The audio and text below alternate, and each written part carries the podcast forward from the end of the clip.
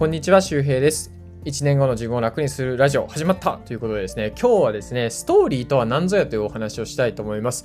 まあ、キンコン西野さんとかのね、ボイシーとかでも、あとはオンラインサロンのコンテンツとかでも、まあ、あの、商品を売るのか物語を売るのかみたいな話が出てたりとか、まあ、ストーリーを大事にしようとかありますよね。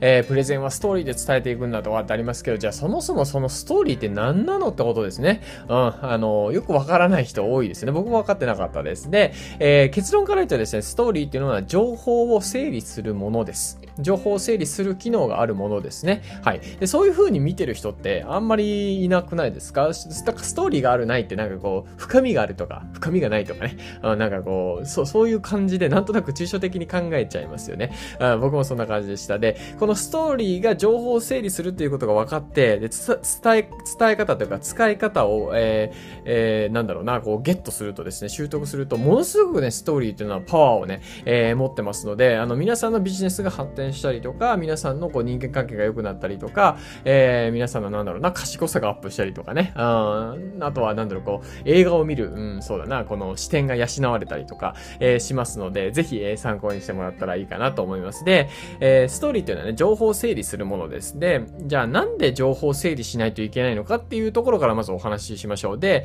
あのー情報ってね、整理しないと伝わらないんですよ。というのも、人間の脳ですね。人間の脳は、えー、カロリー消費をしています。だから皆さんがダイエットとかフィットネスとかで体を動かしますよね。その時に何カロ何キロカロリー、何百キロカロリーって、えー、消費されますけど、脳もそういう風になってます。で、脳はね、あの、体の体積で言うと、たった2%しかない小さい部位なんですけど、実はエネルギー消費はですね、あの、体全体の18%ぐらい消費してるということで、すごいよね。2%の部位が18%消費してるんですよ。それぐらい脳っていうのはめちゃくちゃ動かしてるわけで、えー、その、に伴ってカロリー消費してるわけですよ。はい。あの、僕もこれ撮ってるのね、夜なんですけども、今日ね、めっちゃ喋って YouTube も更新してるからね、もうすっごいカロリー消費してるから、多分ね、ろれつ回りにくかったりとかするんですよね。そうそう、そういう風に脳ってね、疲れやすいんですよ。で、普段から節電モードに入ってます。要するに、バッテリーをセーブしてるんですね。なんでかっていうと、こうやってね、疲れすぎて、YouTube で話しすぎたりとか、なんか情報摂取しすぎて、疲れて、火事が起こった時に、あ、もう無理、もう火事、えー、火が上がってる、だから何とかなっちゃったらダメなんですよ。命を守らないといけないんですよね。だから最低限命が守れるぐらいのエネルギーは持っとかないといけないから、えー、普段からその節電、あの、バッテリーセーブモードになってるんですね。じゃあ、セーブモードって何をしてるか、ね、脳は何をしてるかというと、余計な情報を入れないようにしてるんですよ。はい。ここです。ここ、ここ。余計な情報入れない。混雑した情報入れない。だから、なんかね、プレゼンとかでもうどもったりとか、なんか何言ってるかわかんない。ちょっと何言ってるかわかんないです。みたいなね、サンドイッチマン風の、えー、あの、ツッコミを入れたくなる時がありますけども、あれがなんでイライラするかというと、脳が嫌うんですよ。あみたいな。で、ハネムーン効果っていう効果があって、これ何かっていうと、映画とかで5分ぐらいでの序盤で、なんとなくあらすじっていうかね、その、うどういう物語なのかわからなかったら、あの、見られないとかね、離脱されるとか、ね、寝られるとかね、あの、記憶に残らないないっていうこともあるんですよね。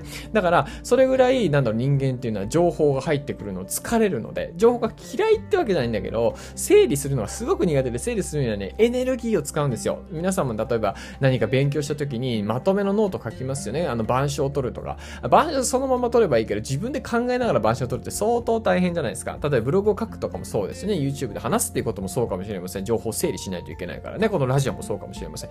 なので、あの、人間っていうのはとにかく情情報を整理してあげないと伝わらないし、知ろうとしないし、記憶に残らない。ね、皆さんが、あの、1時間、2時間ね、会社のプレゼン会議を出た時に、なんか残ってます？記憶になんか部長なんとか言ってたかな、四半期のなんか、えー、4, 4クォーター目の売り上げがなんとかだったら覚えてねえよみたいな感じですよね。でも皆さんが2時間、3時間ある映画とかドラマ、ね、長いシーズンですよ。海外ドラマで言うと、ものすごく長い。ね、シーズン10とかね、あの、ウォーキングデッドとか。でも、ストーリーはなんか皆さん覚えてません？あらすじは。ね、ああれだけ1時間、2時間の会議の内容が覚えられないのに、なんで映画はちょっと見ただけで、うわ、感動した、心が動いたって言って、気づけばみんなにね、こう、なんか口コミをしてたりとか、SNS の方にこう書き込みをしてたりとかするわけですよ。なんでメモも取ってないの覚えてるのってことなんですよ。これがストーリーの、まあ、魔力みたいなものなんですね。で、ストーリーに関しては、えー、7つの構成要素があると、えー、されています。で、この7つの構成要素から外れた映画っていうのはね、ヒットしない。えー、ヒットした8 8割の、えー、映画の構成要素、ストーリーの構成要素はこれと全く一緒です。まず一つ目、主人公。ね、主人公必要ですよね。二つ目、問題の特定。どういう課題を持ってるかってことですね。これが特定されると大事、あのもう大事なんです、ストーリーの中で。ここすごく肝です。で、三つ目、導き手の登場。えー、四つ目、行動の、あ、計画の提示ですね。ごめんなさい。計画の提示。えー、5つ目、行動の喚起。えー、6つ目、回避したい失敗を回避しながら、7つ目、成功に至るという、これが7つの構成要素です。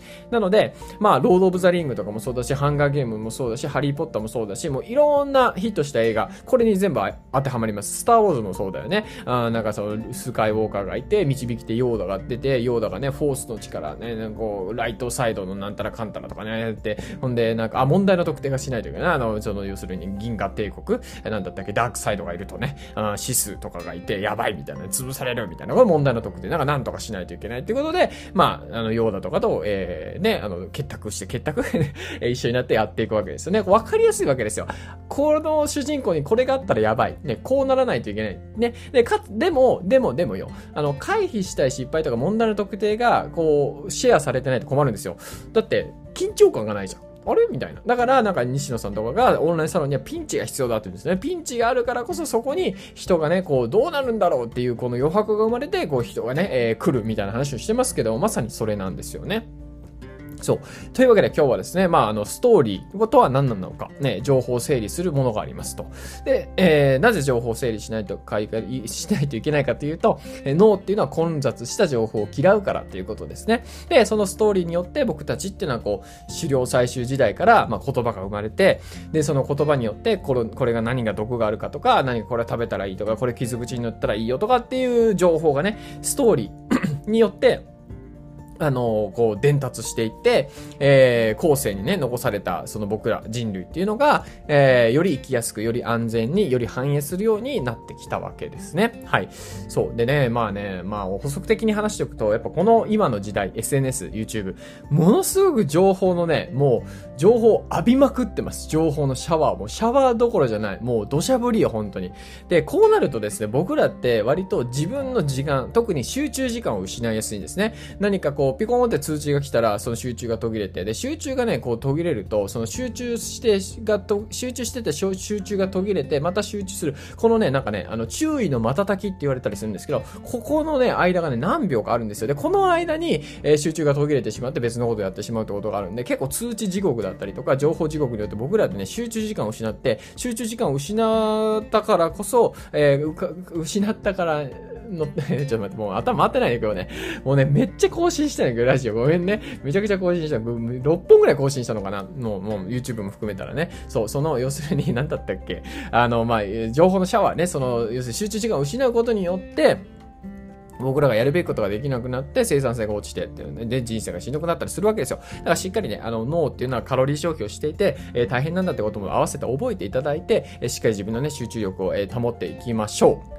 はい。ということで、今日の合わせて聞きたいはですね、えー、そんな、えー、集中力のお話をしています。僕らには、えー、お金よりもね、すごく大事なものがあります。それは、あの、集中時間という資産ですね。で、まあ、なんだろうな、その、うん、お金お金ってなってて、ついつい、なんだろうな、こう、損得感情ばっかりで考えたりとか、えー、お金を稼ぐためにいろんな情報を得ようと思って、情報のシャワーを浴びてね、なんかもう、いまいち何をやってるかよくわかんないとか、結局一日の中で何も生産できなかったとかね、えー、集中できなかったっていう人はですね、ぜひ、ええー、その集中時間こそが資産であるってことをまず理解すると、あ、そうだ、この5分、目の前の隙間時間のこの5分っていうのは僕に与えられてる資産なんだ。つまり、えー、近海のようなもので、その近海をなんかもうね、あの、その辺の海にね、こう、なんか水切りのためにこう、近海を投げるとかね、そのしないじゃないですか、近海で。いやいや、それ、ね、価値があるんだからってね、普通投げないですよね。小石だったら投げるけど。はい。えー、そういうことなんで、そのね、要するに、えっ、ー、と、なんだっけ、あの、もうダメだね、今日ね。今日ね、本当にやっぱね、いや、ラジオね、100本ぐらい更新できるわとか思ったのよ、楽だから。いやね、そんなことねえわ。もうね、やっぱね、累計ね、2時間ぐらい話す。あのー、と、結構脳が疲れますね はい、あの、ごめんなさいね。だからまあ、その合わせて聞きたいは、その集中時間こそが資産だよって話をしてるんでよかったら聞いてみてください。ああ、いや、まあね、月曜日が始まりましたね。で、実は今日のそのね、ラジオの入り方、1年後の自分を楽にするラジオ始まったっていうね、あの、入り方はなぜ変えたかというと、サンドウィッチマンのね、あの、あの、トーク魂だったっけな？えー、そういうラジオが僕好きで聞いてるんですけど、それのね、あの、富澤さんがね、始まったって言うんですね。あと、バイビー、バイビーって言うんですけど、それをね、ちょっとパクってます。はい。いや、あの、最初で気づいた人はね、さかなりサンドウィッチマンのファンですね。はい。えー、僕は大好きでね、聞いてるとか落ち着くんですよ。寝る前に聞いてたりするんですけどね。はい。えー、で、なわけで、えー、今日はね、睡眠不足でずっと頑張ってきたんで、この後お風呂に入ってね、ただ多分、今日はね、日付変わる前に寝るな。今撮ってるのがね、夜の8時51分でございますよ。これでお風呂入って出て10時でしょ？で、10時からちょっとこう、ゴロゴロして、えー、ね、あの、デジタルコンテンツというか、スマホをオフにしてね、えー、ほんでゴロゴロしてたら11時ぐらい寝れるんじゃないかな。いやー、いいよ、いいよ、いいよ、今日はいいよ、いい感じで寝れるよ。はい。えー、ということで、お風呂に入ってね、しっかり寝たいと思います。皆さんも火曜日、えー、かな？これを聞いてる時はね、火曜日でございますが、えー、一週間ちょっと長いですけどね、雨にも負けず、えー、コロナにも負けず、頑張っていきましょう。というわけでまた次回お会いしましょう。バイバーイ。あ、バイビー。